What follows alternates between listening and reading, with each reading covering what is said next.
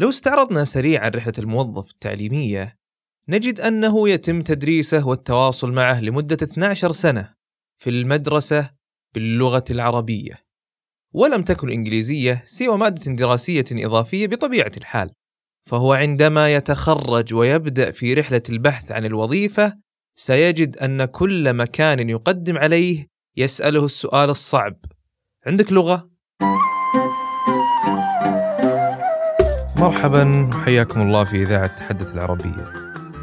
من هنا نريد أن نقول لكل عربي ومقيم في بلاد العرب تحدث العربية.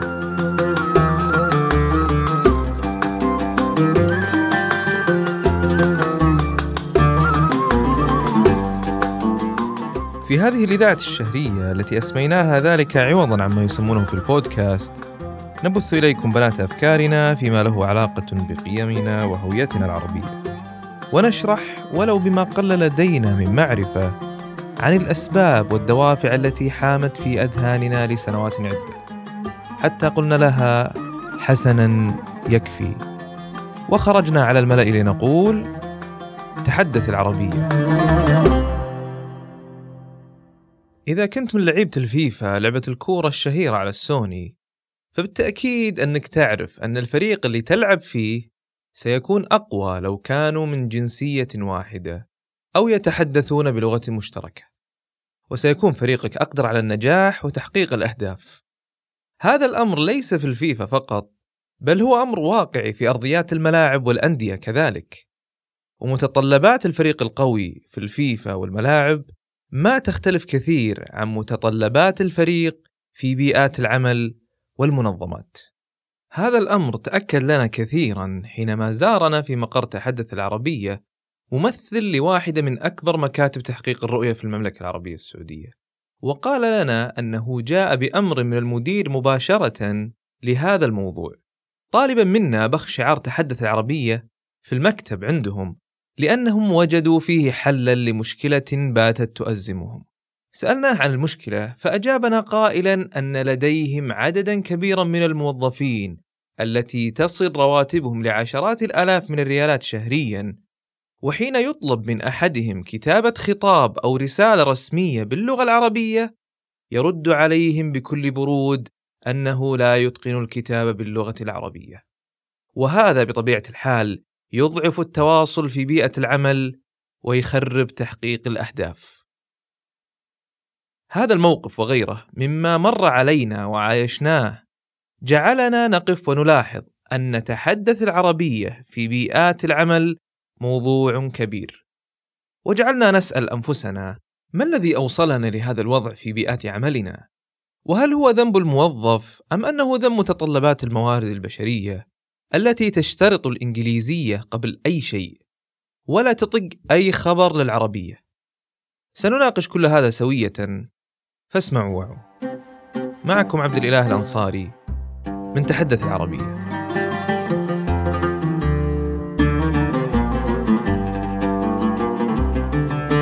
لو استعرضنا سريعا رحلة الموظف التعليمية نجد أنه يتم تدريسه والتواصل معه لمدة 12 سنة في المدرسة باللغة العربية ولم تكن الإنجليزية سوى مادة دراسية إضافية بطبيعة الحال مثل بقية المواد ولكن يتغير عليه الأمر تماما بمجرد وصوله للجامعة. في بلادنا يتم تدريس التخصصات العلمية والصحية باللغة الإنجليزية. أما الأدبية فباللغة العربية فقط. ولكن ايا كان نوع التخصص الذي اختاره الطالب فهو عندما يتخرج ويبدأ في رحلة البحث عن الوظيفة سيجد أن كل مكان يقدم عليه يسأله السؤال الصعب عندك لغة؟ وبناء على إجابته ستزيد فرصته في التوظيف أو ربما تنعدم تماما. إذا الوضع كالتالي.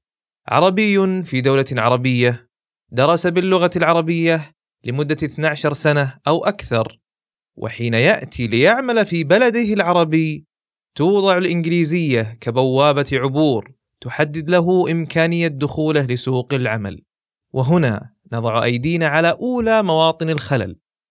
فهذا الانفصال والتناقض بين ما نشأ عليه الطالب وبين اشتراطات العمل لا يعتبر امرا منطقيا ابدا.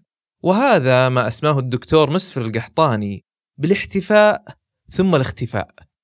في مقالته بجريدة الحياة أي أننا نحتفي بلغتنا العربية ونعظمها ولكننا في الوقت نفسه نجد استخدامها يتقلص في حياتنا اليومية وتختفي عن اجتماعاتنا وتعليمنا. الغريب في الأمر أنها لا تقتصر فقط على كونها بوابة عبور لسوق العمل بل أصبحت تحدد مقدار كفاءته في عمله وفهمه كذلك. فهم يعتبرون الموظف متمكن في مجاله وفريد من نوعه فقط لأنه يتحدث الإنجليزية. وبالتالي نجد أنفسنا أمام تصنيفات تقوم على أسباب شكلية بحتة تخاطر بمنظومة العمل أكملها وجودة مخرجاتها. يمتد الأمر لأبعد من ذلك لتوزيع صكوك الاحترافية على من يستخدمها أي الإنجليزية وإلغاء صفة الاحترافية عمن لا يتعامل إلا باللغة العربية في بيئة العمل. وهذا ما حدث معي شخصيا وذكرناه كثيرا في حلقتنا الأولى لما قلنا تحدث العربية.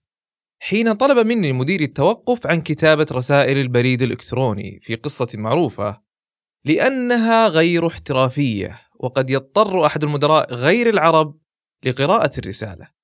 ولكن المنطق يقول أن المدير الذي يأتي لبلادنا ليعمل بوظائف لا يجد نصفها في بلاده وهو من يجب أن يتعلم العربية ليتواصل بها مع موظفيه بفاعلية. بل ويفكر باللغة والطريقة المحلية لتكون مخرجات عمله التي تم استقطابه من أجلها ملائمة لبيئتنا وليست خارج السياق.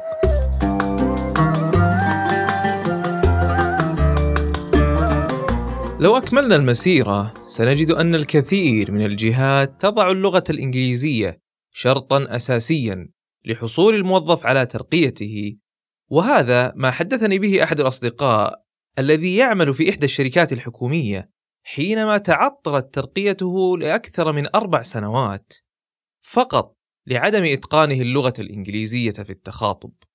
وحين تم ابتعاثه سنة كاملة على حساب الشركة ليتعلم الإنجليزية عاد من سفرته وحصل على ترقيته ليكتشف أنه ما زال يتعامل ويتكلم مع محمد وابو خالد نفس زملائه في الشركة. وما تغير شيء. لو بحثنا في الدول الأجنبية وفي أكبر شركاتها صناعة وتصديرا للعالم سنجد أنهم متمسكين بلغتهم كليا. فكتيب سيارة لاند كروزر الذي يصلنا من اليابان مكتوب في وجه باللغة اليابانية وعلى الوجه الآخر مترجم للعربية. في تلك الدول حتى وإن كنت من أكفأ كفاءات مجالك وذهبت للعمل عندهم سيطلبون منك تعلم وتحدث لغتهم وإلا لن تجد لك مكانا بينهم.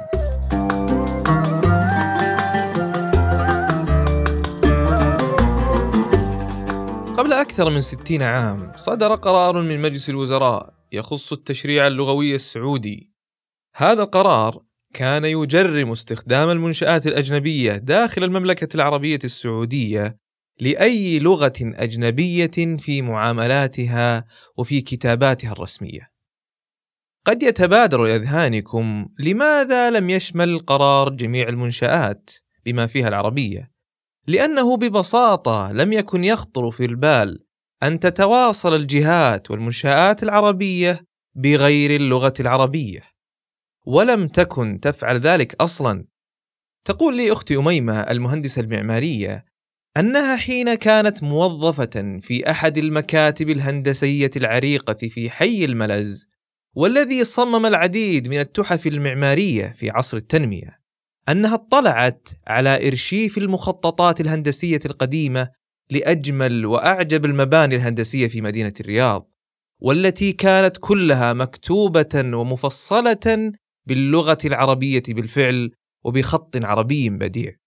إذا كنا سابقا ولسنوات طويلة نعتمد على العربية في مجالات عملنا، وكان التعامل بغيرها وارد الحدوث من الشركات الأجنبية لأنها أجنبية طبعا، أما اليوم فالتواصل الرسمي ولغة المعاملات أصبحت بالإنجليزية حتى بين بعض المؤسسات الحكومية وليس فقط الخاصة منها.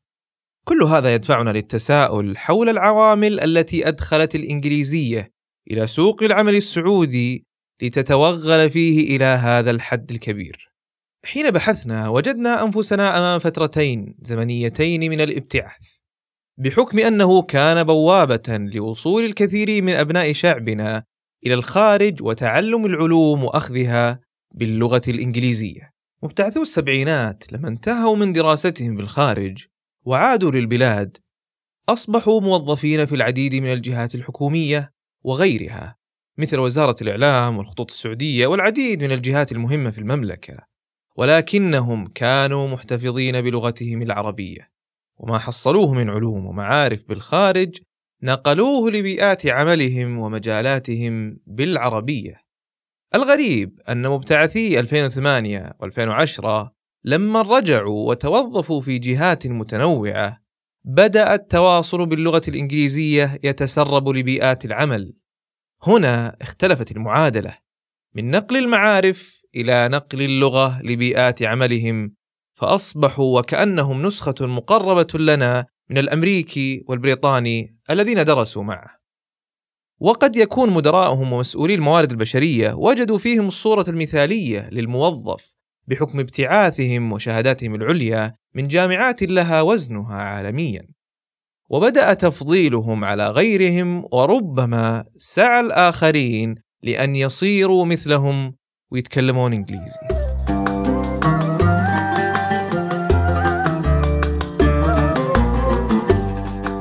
يأتينا أحدهم ويقول إنه ليس من المنطق ألا أتعلم الإنجليزية وألا أقبل بعروض وظيفية تشترطها فأنا بالنهاية أبي أترزق الله.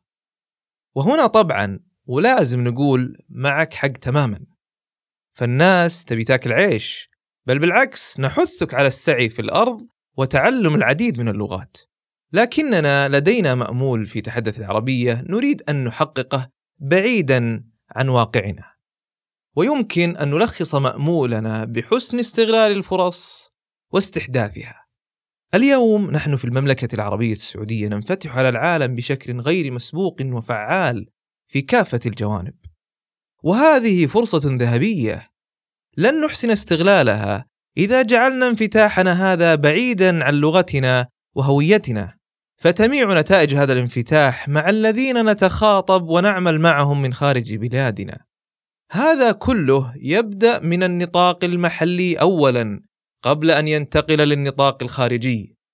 فامتلاك أفراد البيئة الواحدة لغة عربية قوية واستخدامها في تواصلهم بينهم وأيضا في تعامل القطاعات والشركات في المملكة العربية السعودية بين بعضها بلغة مشتركة بل كذلك استحداث فرص فعالة لكل من يتقن العربية بأن يكون مؤثرا على من حوله وواجهة لتمثيلنا أمام العالم الخارجي.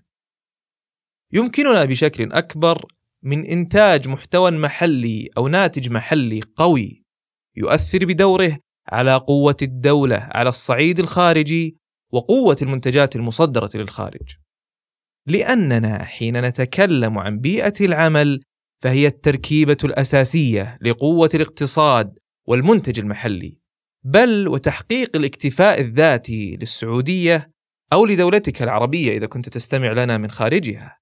أما أن ننفتح على الخارج ليكون طريقا بعد ذلك للانفتاح على الداخل فهو المعنى الحقيقي لوين إذنك يا جحا. ولن يأتي بتلك النتائج المثمرة.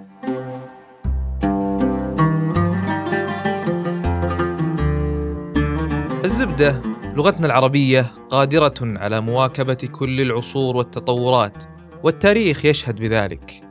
فحجة أن الإنجليزية هي لغة المال والأعمال اليوم وأننا لا حول لنا ولا قوة في عدم الالتزام بها هي حجة غير منطقية. فلن تخدمك اللغة إذا لم تخدمها. فمتى ما قررنا إحياء لغتنا في كافة الجوانب وانتقلنا بها من الاهتزاز إلى الاعتزاز سنرى بعيننا قدرتها وقوتها الفعالة. قضينا سنوات طويلة في الحديث عن المأمول. واليوم أتى الوقت الذي نحققه فيه وستكون الخطوة الأولى في تحقيق هذا المأمول أن تصبح اللغة العربية المتطلب الأول في التوظيف. ولا تقلقوا حين نفعل ذلك. سنجد للإنجليزية ترتيبا في هذه المتطلبات للحصول على تلك الوظائف. وتتواجد اللغات الأخرى في مكانها الصحيح لخدمة أهدافنا وليس لتظهرنا بمظهر الاحترافيين. فيا عزيزي مدير الموارد البشرية، حين يأتي المتقدم لمقابلة وظيفية لتسأله وين يشوف نفسه بعد خمس سنوات فتحدث العربية. في أمان الله. صنع في تراكيب.